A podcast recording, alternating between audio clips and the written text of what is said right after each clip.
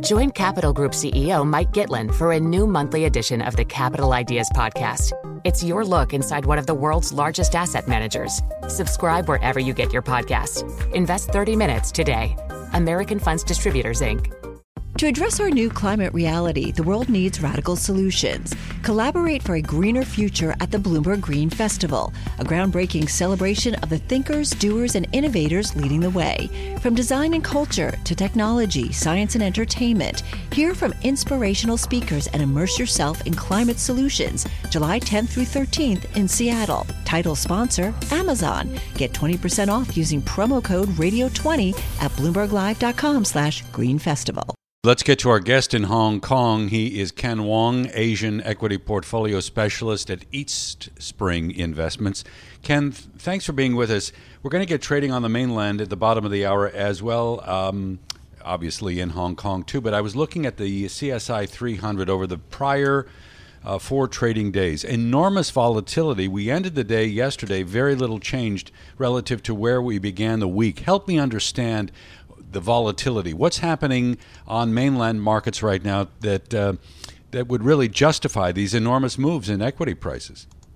Yeah, don't forget we had specifically an interest rate reduction earlier this week. So markets were contemplating specifically, sort of how that would have an impact. And then when they start to realize that, that 10 basis points deduction or reduction is not going to be enough, then they reacted in other ways. But then obviously, you've had President Xi Jinping also coming out talking about how specific provisional governments need to do more. We're seeing potential, further debt issuances from provisional governments. So there's been a lot of noise and market movements this week in regards to a lot of actions that's being undertaken by the government. And a lot of downgrades for China's economic growth, which I guess just adds to that thought that you will see more stimulus coming through. When it comes to what we could see in the interim, I mean, are you expecting the LPRs to be cut next week too? Yeah, we do expect that to happen with that 10 basis points as well. We reduced our forecast for the year as well to roughly about 3 to 4% when it comes to economic growth. But, we're still definitely monitoring the situation closely because ultimately, with what we've seen from monetary policies, more fiscal policies, and potentially a loosening of, further crackdowns and regulations, potentially, that could pave the way. But ultimately, when we look at what's been affecting and impacting the Chinese economy so far, it's been property and also from the COVID policies, which has really affected consumption. The week began Monday, Beijing time, with a report on very, very weak credit growth. I checked that. That was at the end of last week. I get my days confused sometimes because I'm here in New York. You're in Hong Kong. You understand, right? But I think time zones are hard. Right. Particularly on a Friday, Thursday here in New York. You see what I mean?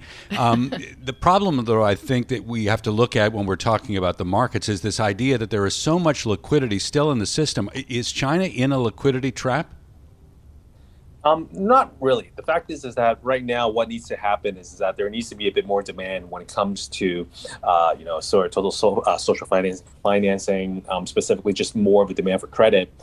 At the moment, because of weakening economic figures, it has deterred whether it be corporations and individuals to, trying to get more credit. But overall, when you look at earnings and when we look at a lot of the domestic A-share companies, the fact is that first half earnings is looking, fairly solid right now. The fact is that, we're still seeing fairly robust earnings growth, especially from new economy stocks, across the board. So, there is definitely some positives when it comes to, corporations and the companies themselves and seeing, pretty modest earnings growth this year. Mm-hmm. So we mentioned we wanted to get your thoughts on where to allocate capital. We were speaking at Bloomberg to the CEO of the luggage maker Samsonite International, and he says the real holdback for China unleashing will be international travel, which is still down 95%. I'm guessing that reopening theme is a potential positive one. What are you looking at in terms of when we finally see the consumer in China able to spend outside China? Yeah, that's going to be a very important aspect as well. And again, even domestically within China, we would like to see consumption pick up. But the fact is that, because of, some of the COVID policies, that's really been impacting on overall consumer spend. And because the fact that, overall GDP figures haven't been as strong as anticipated, it's really kind of delayed and pushed back some of the spend that some consumers would have. But we are seeing signs over the summer that domestic traveling has picked up within China, and we are definitely seeing some pickups of consumptions. Despite the fact that we have fairly weak economic figures in July coming in from China, overall consumption numbers tends to be or still is actually trending in the right direction over the past couple of months. So this is going to be important. So a lot of consumer discretionary names are something we'll continue to look at because of that potential of a further pickup in terms of consumptions. So where are you with respect to things like technology and this kind of the green revolution that's happening right now? That seems like it may be a very crowded trade in China. Is that true?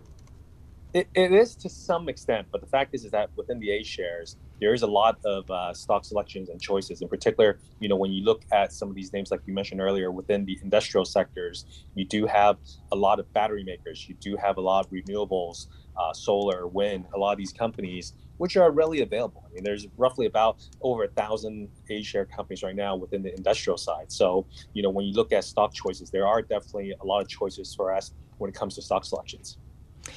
We're looking ahead to some big earnings, the likes of Petro China, food delivery Meituan. Bloomberg Intelligence forecasting Chinese companies could be set to report the worst earnings performance in 2 years, but we had Tencent as well come through with that first negative quarter of growth. What's your view on the earnings season in terms of a broad picture here?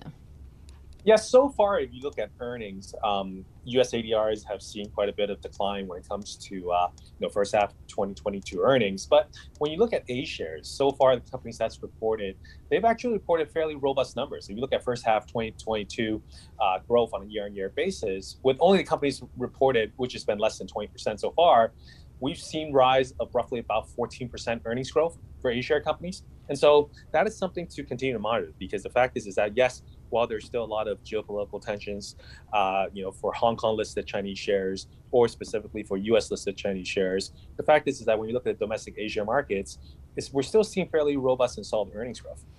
So we were talking about the weakness in the property market. That's a well-known story. But when you look at the industries that are connected with that, and I'm thinking of steel, I'm thinking of other industrial and building components that feed into that. Is this an area that you, or areas plural, that you want to avoid at all cost? At the moment, you want to be a bit more careful and a bit more selective, because overall, when you look at the property sector as a whole, especially from a overall market cap or from a just even looking at it from an index point of view, overall real estate exposures now on the mainland, when you look at specifically how much exposure they have, a lot of the indexes and a lot of the funds hold less than 1 or 2% of their portfolios within real estate. This is significantly down from 5-6% just from 5 years ago. So specifically, you have seen already a lot less interest when it comes to the property developers on the equity side. On a fixed income side, it's a little bit different. But overall, you have to be a lot more selective, specifically when it comes to the property companies in China right now. Yeah, and just getting to your call there as well, you're saying bottom fishing opportunities in Asian bonds, in particular Asia high yield bonds where valuations are attractive. Ken, we thank you for your time. As always, Ken Wong, Asian Equity Portfolio Specialist at Eastspring Investments, on the line for us from Hong Kong here on Bloomberg Daybreak Asia. Do you love Elon Musk? Do you hate Elon Musk? Do you have no idea what to think about Elon Musk? Then we have just the show for you. He's become even more larger than life. Buying Twitter doesn't get us closer to Mars. They are like really close to the edge of like everything falling apart. Like, oh, Elon, I volunteer. Put a chip in my brain.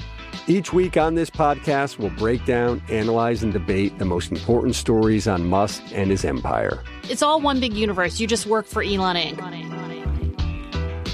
From Bloomberg Businessweek, this is Elon, Inc. Listen wherever you get your podcasts.